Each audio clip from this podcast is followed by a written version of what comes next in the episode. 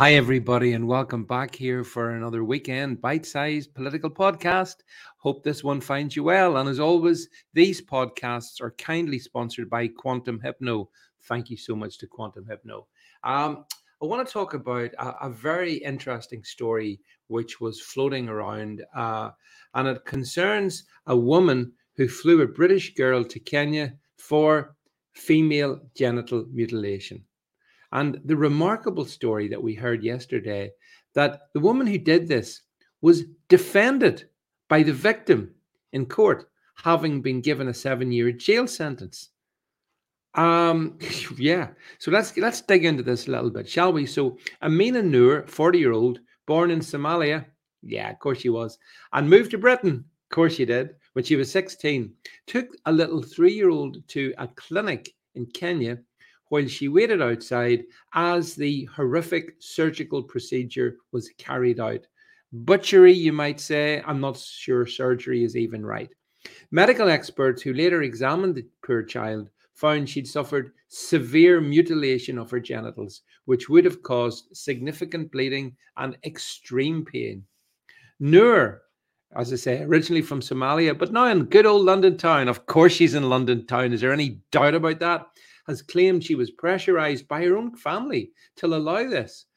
Because her mother told her she'd be cursed if she didn't let the ritual happen.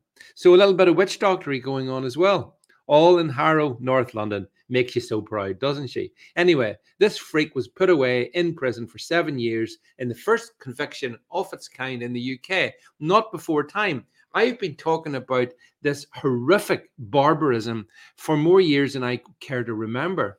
Um, and you know, th- this is rife within the Muslim community. Like, you know, people we, we talk about the grooming gangs, and yes, that's absolutely appalling. But female genital mutilation is also equally awful, but pretty popular in certain parts of the Muslim community. So it now emerges that the victim of the mutilation, who's kept it a secret for 13 years until confiding in her English teacher at the age of 16, pleaded for Noor not to be jailed. Yeah, this, this is what these people are like. She said Noor is not wicked, and she understood why the refugee agreed to let the procedure happen. Um, she said, "This is. I mean, she's not at university, by the way. This young girl, it's just shocking story." She says, "I know if I had been in her, position with the failure of education and pressure from people she trusted, I would have done the same." Adding that she's not angry I mean, honestly, in what way does having these people in our country help us?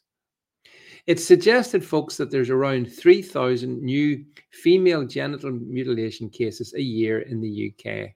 Uh, that's from the NHS. So you can imagine that they're completely uh, on the low side. And uh, yeah, it's still barbaric.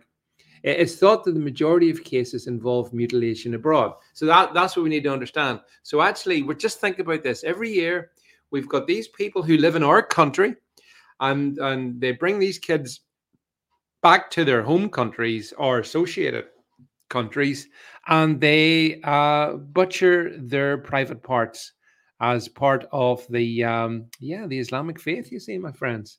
Uh, which is it's got different names that you know it's known as also female circumcision or cutting what it is it's is something that's carried out on young girls between infancy and the age of 15 so you know i mean th- I mean, this person should not have been put away for seven years. This person, Noor, should have been deported from the UK to, to back to Somali, Somalia, where she came from.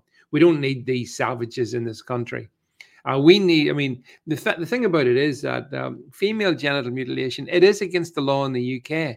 Yeah, but they get around that because they go to uh, outside of the UK. So then it's all super duper fine.